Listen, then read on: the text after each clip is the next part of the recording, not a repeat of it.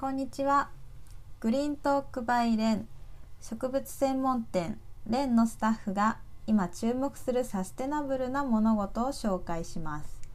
今回はスタッフの内田がお届けします。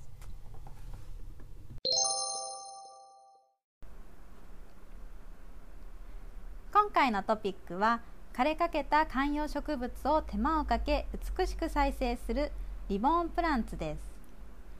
私たち観葉植物専門店レンは9月17日からリボンプランツ展植物の持続可能性を開催しています。さまざまな事情から表舞台を退いた植物たちをレンで養成し再生したリボンプランツを一堂に集めました。近年では環境問題やさまざまなシーンで注目される持続可能性ですが本来は自然が自らを再生する状況のことを指します。たくましく再生した姿に着目することで植物から持続可能性を学ぶ展示販売会です。元気がなくなってしまったり不要になってしまった観葉植物は一般的にゴミとして処分されるケースがほとんどです。レンでもプランツケアというアフターサービスを運用していく中で自分ではもう育てることはできないが廃棄するのは忍びないという相談を受けることが最近増えていました。なんとかその課題を解決できないか考える中でレンで下取り再生し再販するアイデアにたどり着きました。そして2020年8月からプランツケアの一環として植物の下取りサービスを開始しました。さまざまな事情から不要になってしまったあなたの植物をレンが買い取ります。下取り額分を買い替え割引として新たな植物を購入できるサービスです。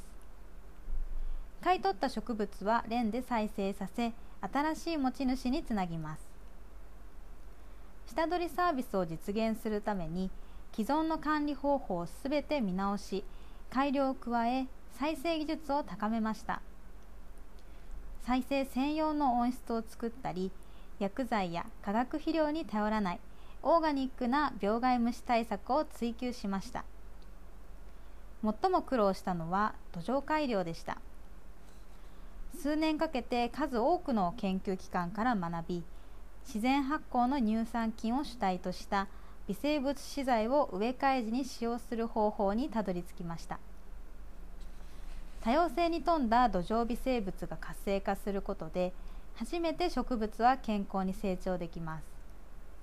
そのため微生物の食料となる有機物を多く含んだ栄養豊富な土を独自配合し使用しています。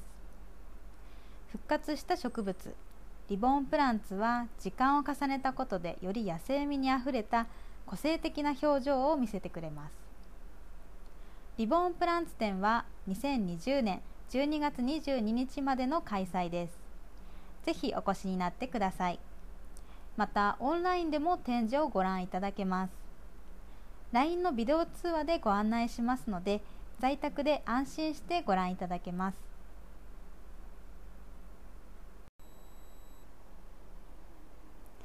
今回は以上です。私も実際にお客様からの LINE やメールのお問い合わせをこう受けていて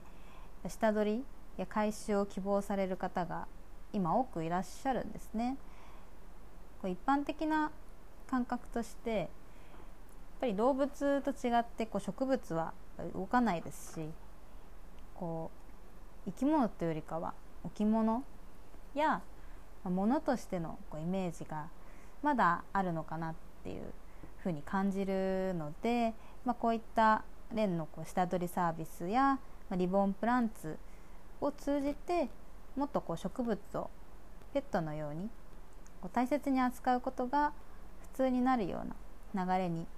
なっていければいいなと思っています。それでは、えー、またお会いしましょう。ありがとうございました。